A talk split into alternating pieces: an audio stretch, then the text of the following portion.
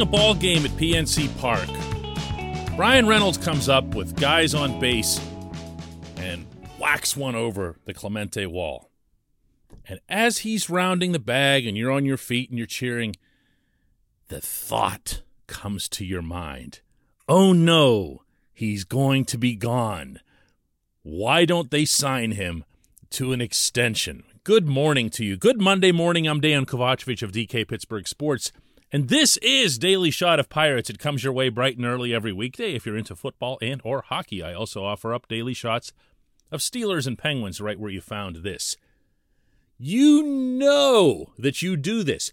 You do this every time Reynolds does something good. You do it every time Brian Hayes does something good. Everyone does it. Because we in Pittsburgh are conditioned to watching or at least we think we are conditioned to watching these players leave before their free agency years. The fact of the matter is, if you go back over the past decade, the Pirates have actually done pretty well in keeping younger players into free agency years.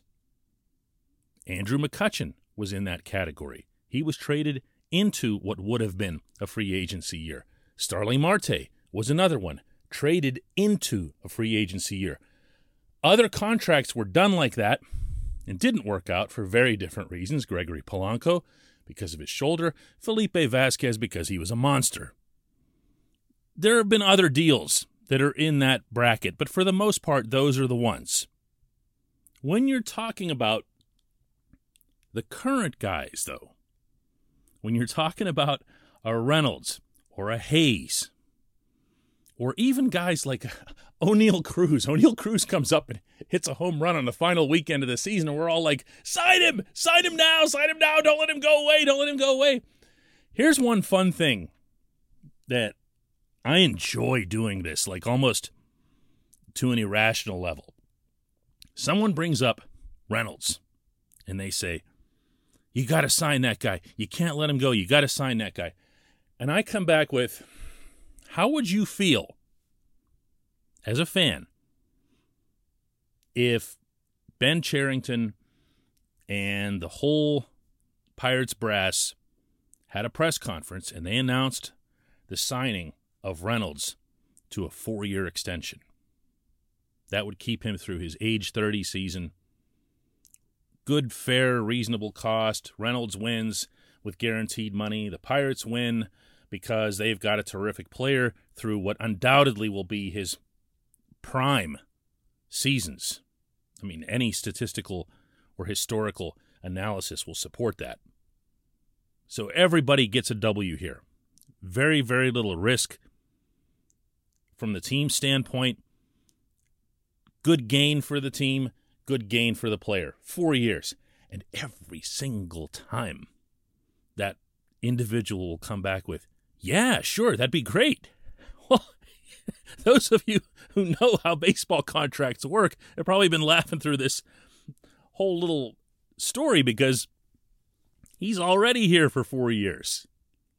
He's already here. Baseball system, if I condensed it down to about 15 or 20 seconds works like this. The moment you show up in the majors, that team holds your rights for six years. That's it. The first three years, they pay you whatever they want. The final three years are arbitration.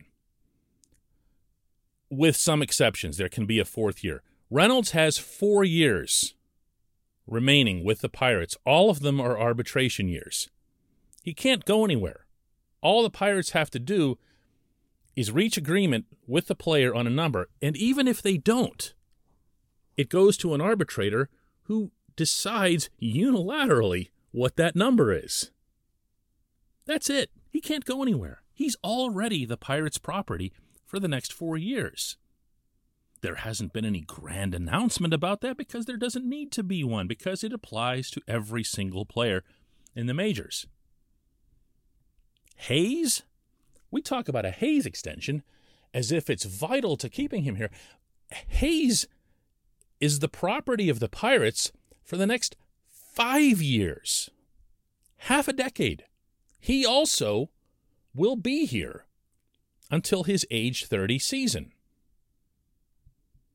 So, what we're really talking about here, when we have these types of discussions in public, mostly with casual fans, okay, is one, people not understanding how the system works, and two, just this general feel that if I like a player, that player should stay in my city and play for my team forever.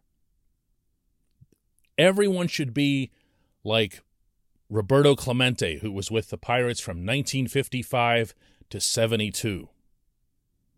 Or like Willie Stargell, who was with the Pirates from 1962 to 83. And you can just go on and on throughout history. Before there was free agency, before there was any kind of open market for the players, and you can celebrate that period all you want. You know who doesn't? The players, including, I should add, the players of that era who would have loved to have benefited from anything remotely resembling the free agency that exists today. Because Curt Flood and the free agency thing didn't occur until the mid 70s, and it really still didn't even take effect until the 90s. Meaning when players really started to get bid on. You know who had the highest payroll in all of baseball in the early 90s? By the way, Pirates did. When they won those three straight divisions, it was the Pirates.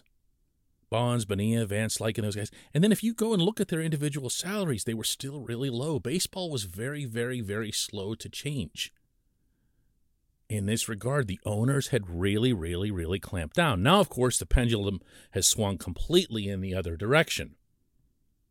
But it has swung, and it's not going to come back, even in the event of a salary cap system or something similar to a salary cap system it's going to be very rare to see teams keep a player through their whole career, especially teams that don't have the type of revenue that, say, the Dodgers and the Yankees do.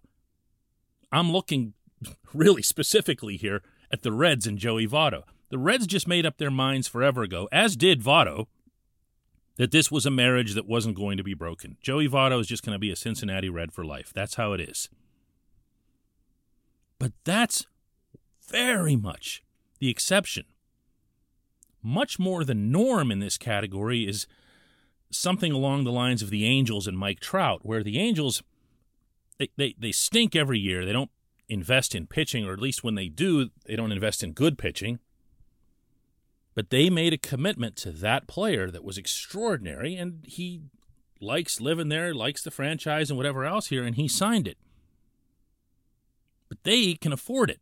The Angels have a massive, massive pool of revenue. Not what the Dodgers have, but it's a significant one. The Pirates are going to have to play a different game. When you're talking about uh, Reynolds and Hayes. Look, I'm in favor as well of extensions. But you have to understand that there's got to be a, a, risk involved, and they're not going to be here for their entire careers. They're just not because the situation, the broader scenario around the sport has changed. My model for an extension for Reynolds and or Hayes is for the team to try to buy out the first year or even two of free agency and to do so on club options. That's the pattern that was set by Kutch, by Marte, by the other guys I mentioned. And when you get to that point, then it becomes the team's option to say, hey, we're going to keep this player at 12 million a year or 14 million a year or whatever it is, or we don't think he's worth it anymore, like what just happened with Polanco, and you pay a $3 million buyout, which is what the Pirates will pay in a check to Polanco early next spring. That's that's feasible. That's doable. In that case, you take Reynolds and Hayes and you add a year or two of team control onto the four and five years that I've already mentioned. that's the kind of extension that I'd be pursuing, and that from what I understand, the Pirates are going to pursue. Certainly with Reynolds, possibly again with Hayes. That was broached last spring with Hayes. Go nuts. Do that, but don't lose your minds over it. Meaning the Pirates. Because if you do, and you do something like what the Brewers did with Christian Yelich, God bless Yelich. Love the guy. Fellow Serb, the whole deal, okay? But he is killing the Brewers with the way he's hit the last two years, and they're really, really exasperated by it because they owe him a boatload of money over the next better portion of a decade. And you can't have a deal like that in this system with this revenue base in Pittsburgh. When we come back, just one question.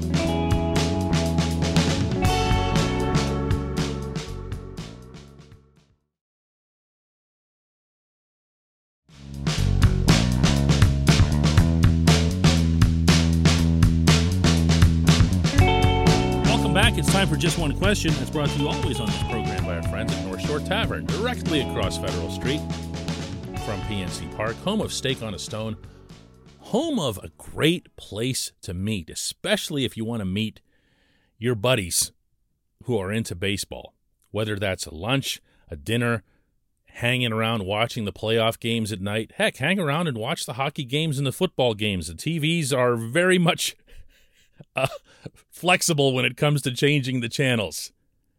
It's a sports place first and foremost. Well, actually, it's a baseball place first and foremost. So if you're the kind of person who, let's say, oh, for example, listens to a show called Daily Shot of Pirates, you might be into that sort of thing. Visit North Shore Tavern right across Federal Street from PNC Park. Our J1Q comes from Zach Kaufman, who asks, do players like Oneil Cruz, Nick Gonzalez, Roansy Contreras have a shot to be regulars on the big league roster next year?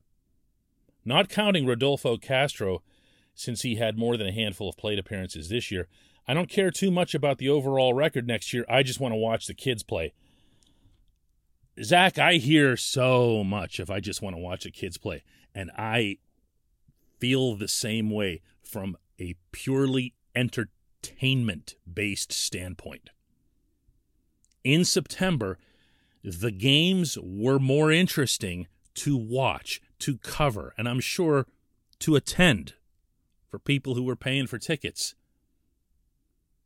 When they saw Contreras make that one start, when they saw Cruz come up for that final weekend, hit one over the wall.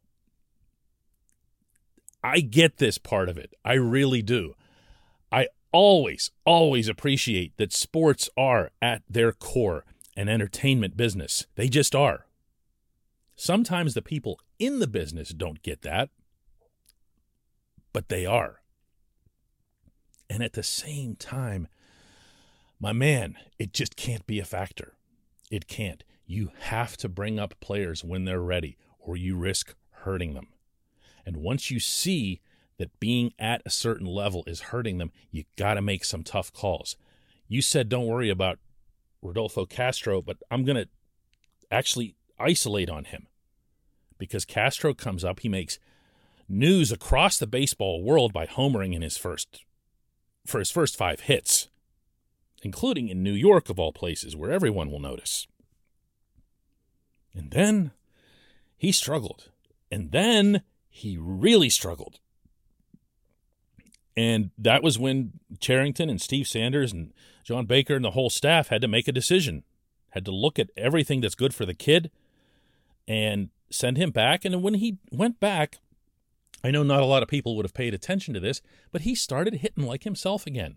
And he started performing with that swag that we got to see here briefly. You got to do it when the time is right. You can't do that, that one thing for entertainment purposes. You just can't however much benefit you get from, I don't know, a week of good publicity in Pittsburgh or people actually talking about something other than Bob Nutting, you know, on the airwaves or social media or whatever, it's not worth, to say the least, to do something to stunt or damage the prospect. Now, your question that you asked, the original question, was very different than whether or not we want to, quote, just watch the kids play. Because Cruz and Contreras look like players who are ready for the majors. Now, Bradenton next spring might tell a different story. And for what it's worth, I get the vibe uh, from the inside, from the Pirates themselves, that Cruz and Contreras aren't automatics. They're not ticketed for Pittsburgh. They're going to have to show it. They want to see those guys report in optimal shape, physically and mentally, to Bradenton and win jobs in Pittsburgh. Gonzalez is a different case. He's he's a lot younger. I mean, he hasn't played above high A ball. So no, I would not be looking at Gonzalez. But the other guys that you mentioned here, Cruz, Contreras, and yes, Castro, absolutely must be given at least the opportunity and a real opportunity, not in name only, in Bradenton to win jobs. I appreciate the question. I appreciate everybody listening to Daily Shot of Pirates. This is fun. I, I just got to say that right now. Talking baseball when you know that there's almost nobody out there talking baseball is really, really cool. It feels like yelling in a cave or something.